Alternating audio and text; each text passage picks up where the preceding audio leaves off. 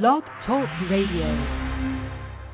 Good evening, everyone, and welcome to Addiction Treatments That Work. I'm your host, Kenneth Anderson. Tonight it is September 27th of 2012, Thursday, and our guest tonight is Jennifer Kirschner of the Baltimore Student Harm Reduction Coalition. Before we start the show, I'm going to do a little blurb for our website and our book. Our website is hamsnetwork.org. We are a free of charge lay led support group for people who want to make any positive change in their drinking habits from safer drinking to reduced drinking to quitting altogether. And our book is called How to Change Your Drinking A Harm Reduction Guide to Alcohol.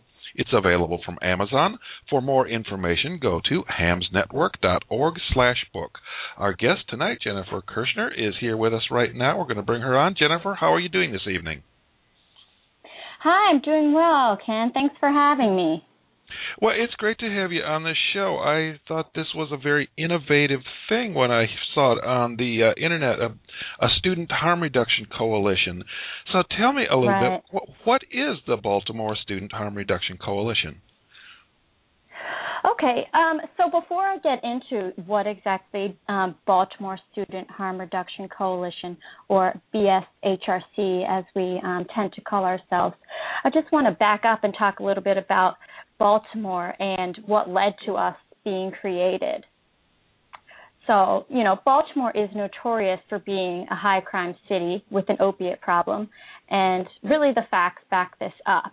Um, overdose is the leading cause of death in this city, even higher than homicide. Um, in 2006, the death rate here from drug overdose was more than three times higher than the national average. We also have one of the highest rates of HIV infection in the country, and this number is increasing, you know, particularly in the black community and among uh, men who have sex with men. So those of us who started the group were aware of these facts, and but we were dissatisfied with the opportunities, or, or rather the lack of opportunities in our schools and programs to learn more about these issues and really engage with the community we experienced a, a lack of commitment by universities in Baltimore to address what we saw were crises happening in our own backyard, and we formed to kind of do something about that. So um, we had our first meeting in January of 2011, and this was attended mostly by public health, nursing, and pre medical students from Johns Hopkins um, and from Goucher College the um, our members came to the group with diverse experiences. Um, some had recently attended the National Harm Reduction Conference in Austin, and they were, you know, very inspired by what they heard here. Others had done research or outreach with drug users and sex workers before they moved to Baltimore, um, and a few were already volunteering on the city's needle exchange van. But what what we all kind of envisioned was a world in which harm reduction is a foundational principle in improving health outcomes and informing public policy. Okay, are you uh, centered in just one specific university, or are you in multiple universities? We we are purposefully a community-wide group. We don't want to be reliant or um, solely associated with one university. We do have the largest presence, I would say, at the Johns Hopkins School of Public Health. We um, we have a what we call a chapter there, so that we're part of their student assembly and do receive just a, a very very small amount of funding through that. And we um, our other contingent is at University of Maryland School of Medicine, but but this year in particular, we're really trying to expand to get into universities and programs throughout the city. So at Johns Hopkins, uh, you're an official student organization, is that correct? That is. We kind of what um, for the future what we hope to be like is a community-wide organization who has maybe chapters at the different universities or mm-hmm. schools across the city, um, and have liaisons come back, uh, similar to the Students for Sensible Drug Policy model. Mm-hmm, mm-hmm. Yeah, or or NORML does the same model, I think. Okay. Hmm, all right. Yeah, and Students for Sensible Drug Policy. Yeah, we had uh, we interviewed someone from uh, S Students for Sensible Drug Policy uh, about a year ago. So yeah, we're familiar with their model. Um, so uh, I wanted to ask, uh, how does the faculty react? Are, are the are there faculty members who are supportive of what you're doing? We have had a lot of support from faculty members and researchers um, that we have come across. Um, we've been very fortunate that our advisor um, comes from Johns Hopkins School of Public Health, um, Dr. Susan Sherman, and she's really been integral to the success of the group. And she's, you know, so well connected and willing to, you know, hook us up with anyone in Baltimore, organization or individuals who we might learn from or partner with. And just in general, the people we've, the, the individual faculty we've come across are, are really excited kind of about this, what you call new innovative group that's, that's forming and expanding in Baltimore. So, do you uh, do you work with existing harm reduction agencies in Baltimore? Do you connect volunteers with them, or how does that work? Okay, so let me talk a little bit about the mission of BSHRC. It's twofold. So, on the one hand, we aim to raise awareness about and advocate for harm reduction principles. And to this end, we plan and host educational events and initiate campaigns at local universities. We want everyone studying in Baltimore, you know, for example, to be familiar with syringe exchange, with overdose prevention, with HIV and STI testing, and to know that these things are safe and that they work. And we believe that educating and engaging students now can help them become knowledgeable, compassionate service providers later. The, the other piece of what we do is what we strive to connect students and alumni from health and social services fields with professionals, community organizations, and research opportunities in the Baltimore area. So even though there's a there's a great need, we feel that there's not enough incentive for students and recent graduates to stay in Baltimore. And by serving as a conduit for community involvement advocacy, we we hope to partially remedy this discrepancy. Okay. Um, so you train health workers, do you train uh, future addictions counselors and those types of people too? Would you get them involved? We're we're open to reaching everyone that we can. You know, we tend to be in um, the public health, nursing, medical schools. We're we're really looking to get um, into the social work programs and the law schools, um, pharmacy, education. Um, so some of these people, you know, hopefully will be going on to become addiction counselors. Um, some of them are psychiatrists specializing in addiction or preventive medicine specialists. Yeah, psychology and social work departments seem like a really good place that you could uh, talk uh, talk to people about some of these things. And you know, uh, mm-hmm there's some people um, we've had them as guests on the show that have developed a lot of harm reduction psychotherapy interventions, like uh, Andrew Tatarsky and Pat Denning, and they have some really good models that uh, can be integrated into psychology programs. I know I've been studying at the New School on and off. I'm going to finish my master's in psych pretty soon there, I hope. Oh, congrats. Uh, well, I'm re-enrolling. I took about 2 years off because I was writing my book. Um. Mm-hmm. But I'm trying to re-enroll and finish like those last two classes that are left. But it's very receptive to uh, harm reduction ideas. In fact, I've I've spoken there about our alcohol harm reduction program in the past um, because they're very interested in harm reduction ideas there. And I hear many other universities are opening up and getting interested. I talked to uh, Lala Straussner at NYU Department of Social Work. We interviewed her recently on the show, and she's also very interested in hearing about harm reduction ideas. And her students are very interested in talking about them. So it seems like the the students in schools of social work and in the psych psychology departments are really open to uh, incorporating harm reduction ideas into uh, the things that they're learning now. Right. You know, and they might be open to it, but you know, from what we've noticed, um, they don't. They a lot of them don't know about it, um, haven't heard about harm reduction, or haven't heard of it referred to as that way, or that it's not being taught in a lot of schools. And um, frankly, we find that unacceptable, and we hope that there is, you know, coursework coming out um, or becoming mandatory so that when students are graduating, they do have these um, harm reduction tools under their belt when they're working with, you know, clients and community members. Well, I know in our classes uh, in substance abuse counseling at the new school, it's uh, very much a part of what's discussed in the classes, and the the mm-hmm. the faculty are very much aware of it, and they bring it in, and students, you know, students are aware of it too. You know, sometimes the students are, you know, get kind of get one side and the other, and then they, but they talk it out, and it's getting much more, uh, you know, there's much less butting of heads than there used to be, and there's much more mutual mm-hmm. acceptance. That I think that was my experience. That's what I witnessed. Well, I don't want to take the whole show well, away from you. That's in New York City, right? That's in New York City, yes.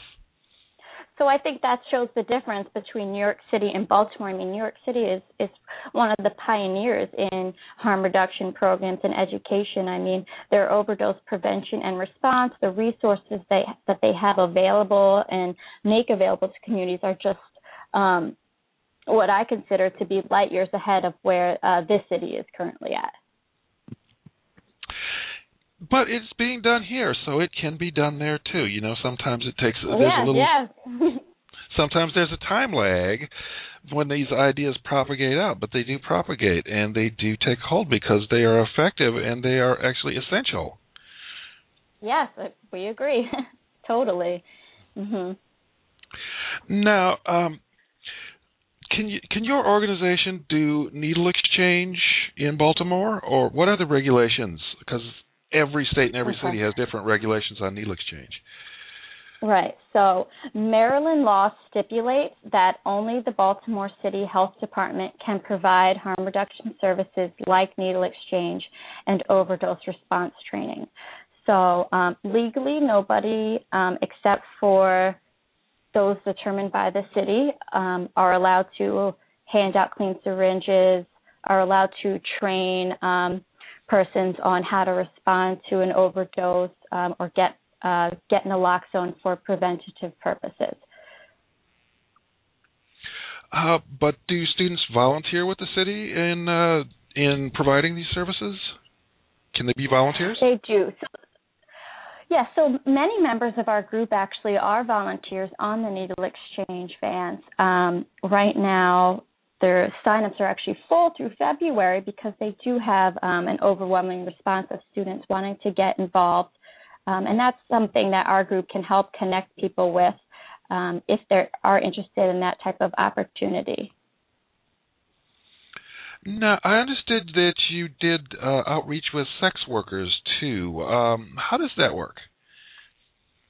We don't directly ourselves do out, outreach with sex workers, but that's one of the issues that um, our group is is um, knows that people in Baltimore need to be educated about and a and a high risk group in the area. So, for example, there is um, a community organization called Power Inside who are doing some great work with um, sex workers in the area, both in a, an area called the Block, which is uh, sort of similar to the red light district. Um, and also uh, transgender sex workers who many of them are on the streets in Baltimore and they do a lot of outreach um, with them. And we we brought uh, the executive director into the school to give a talk kind of about that. And uh, we also are connected with researchers who are looking at um, what problems are currently facing that population and, and potential strategies and um, programs might that might be put into effect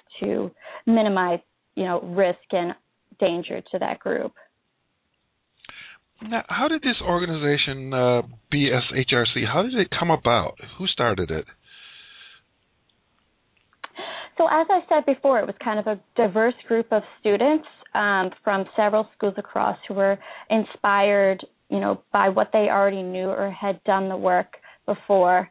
Um, and we, you know, we just formed this meeting and we talked a little bit about what we were interested in, what we could do. We we found the our faculty advisor um, at the time, and just started putting on events and getting our name out there, creating a social media presence, and you know we're going to be going on two years, and we we could say we've had a lot of um, accomplishments. We've been focused on small victories, on getting our name out, and um, you know, one big thing that came about is in the beginning of the summer, we received a um, generous two-year grant from the Open Society Institute, and that enabled us to fund a full-time staff person so that we can more effectively expand and sustain our efforts. Um, we are not a 501c3, so we um, we partnered up and became a program with Fusion Partnerships.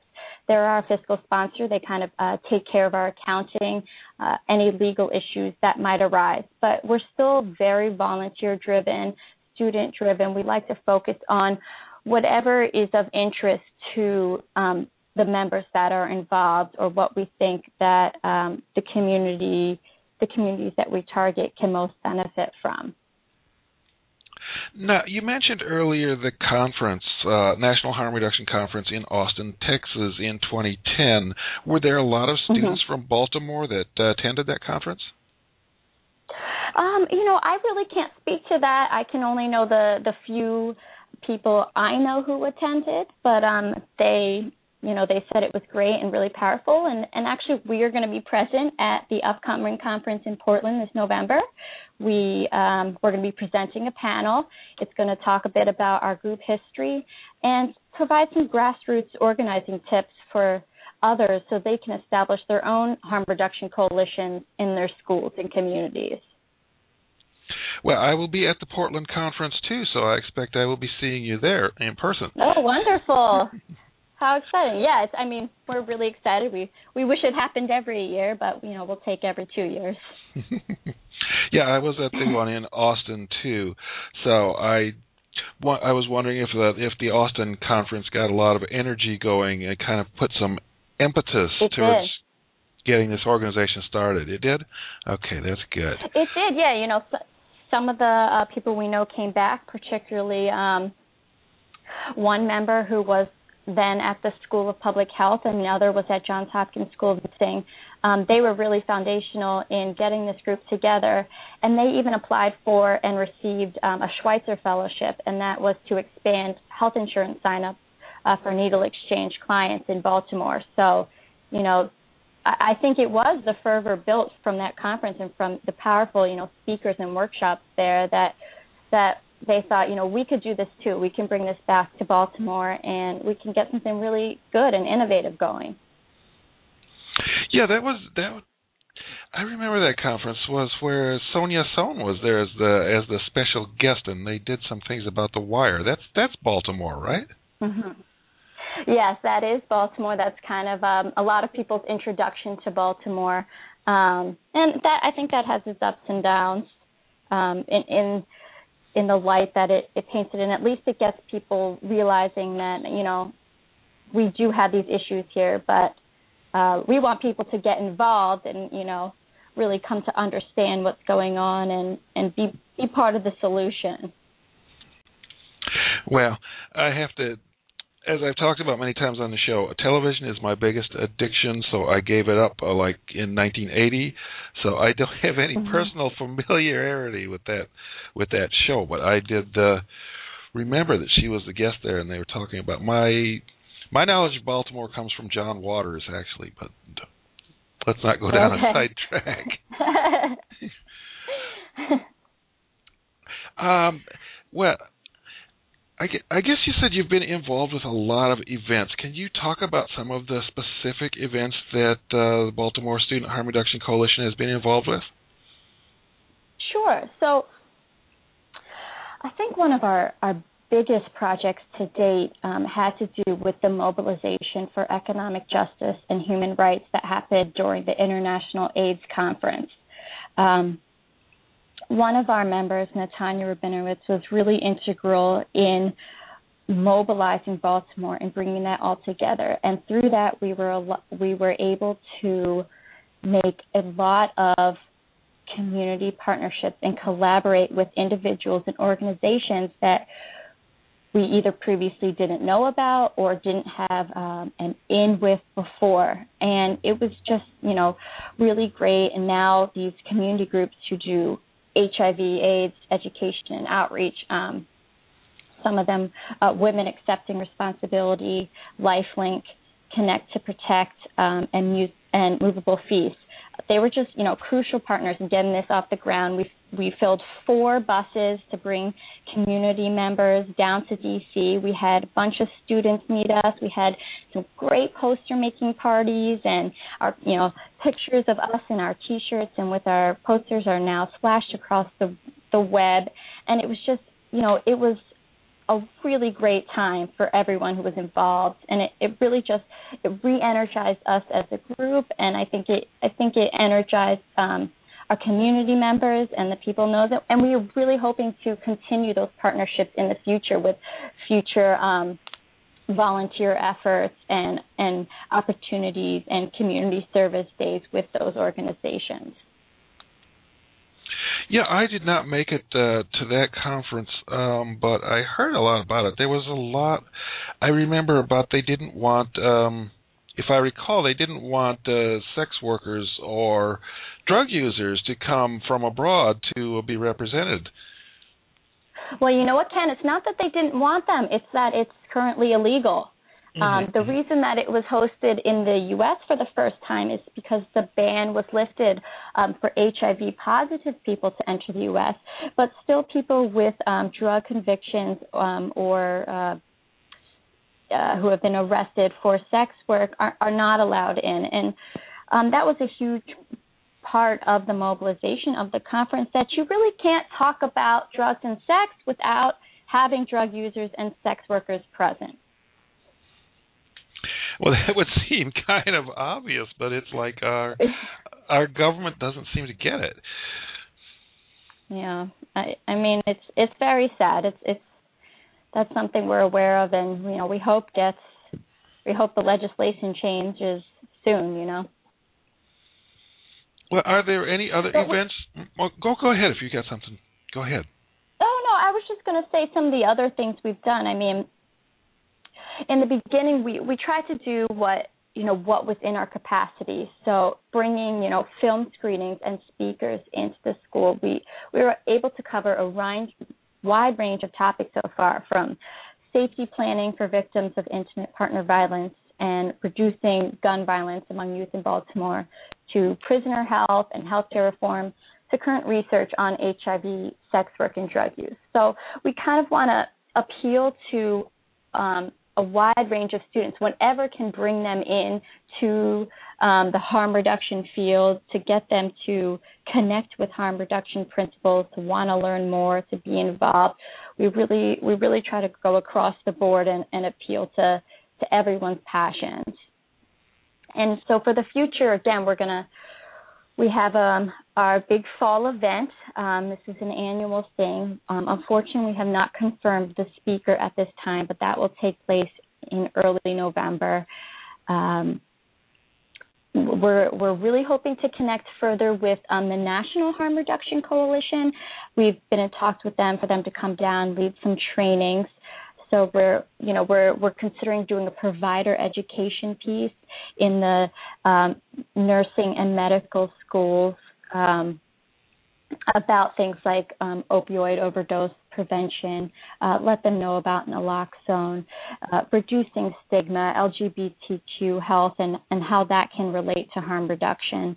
Um, so those are some of the things in our horizon. We're also again looking to bring films into the area um, and just really reaching out to community to community organizations to schools to expand our reach to to increase our presence in the community and, and build trust because that's really essential if we're going to get anything done is to have these horizontal partnerships so that's what the, the near future holds for, for BSHRC.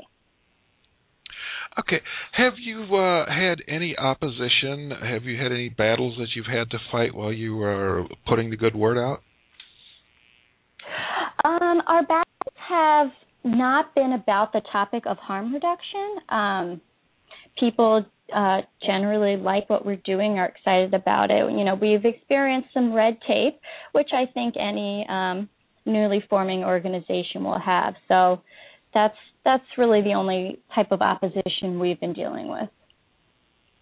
Well, that's good. I mean, in the early days, mm-hmm. lots of people had a lot of opposition to fight. So, if people are in favor of, you know, of the basic harm reduction interventions like clean needles, the condom dis- condom distribution. That's a good thing. Mhm. Yeah, you know, people. I think once people find out about what's going on, how when they learn that you know these things are effective, that they're working, that it's it's costing them less money in the long term, they're they're very open to it and they want to hear more. All right. Um, well, I think we're coming to the close of the questions I have. What are your What are your plans for the future? Uh, just again, like I was saying, um, to kind of expand and sustain our reach, we're really trying to recruit uh, new members from universities and programs throughout Baltimore to expand past Johns Hopkins, past UMD. So if anyone is listening from any other school or program, you don't have to be a student. Um, you don't even have to be a recent graduate to get involved. Our meetings are every other Tuesday. They're they're open to the public. We also have a list serve. If you, if you visit our Facebook page, it's just facebook.com slash BSHRC. That will link you up to our list serve. We we post um, event notices and meeting notices there. Um, so just really continuing to evolve, uh, forming an advisory board, applying for some more grants, just just all the type of things that um, community organizations do when they're in their first few years. well, you could you could uh, possibly be a model for a national organization, eventually a national student organization. Yeah, you know that would be that would be wonderful. You know to go that way, but also on the smaller scale. You know there is the the National Harm Reduction Coalition. You know they lead these trainings, but but sometimes the it's easier to do work if you focus on a local level because every city and every town is is dealing with its own issues. It has a different background. You know, you know the United States is very diverse, and so if if students or community members can can form these coalitions in all different cities, you know, we think that would be great too. Well, that's often what you have to do is you you work with what is working right now, and you know you concentrate on the things that you, that are moving ahead. Right. And yeah, you know, and that's we're trying to do what you said. Um, any positive change, right?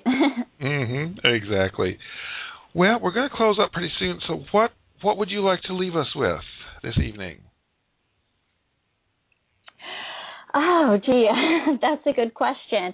Um, just you know for people to if if you work in the substance use field or with sex workers or homelessness poverty to just consider harm reduction principles as another tactic that can be used that's effective and that you know you can use your voice and make a difference. You can join advocacy campaigns whether it's in baltimore or in your own community or things that are going on um, in the on the nation level or internationally, you know, go vote um, and visit our Facebook page and, you know, email us, talk to us. You know, we love to hear from everyone, and we really think we, there's so many people out there we can learn from, and we just want to be connected, and we we just want to um, try to make a difference.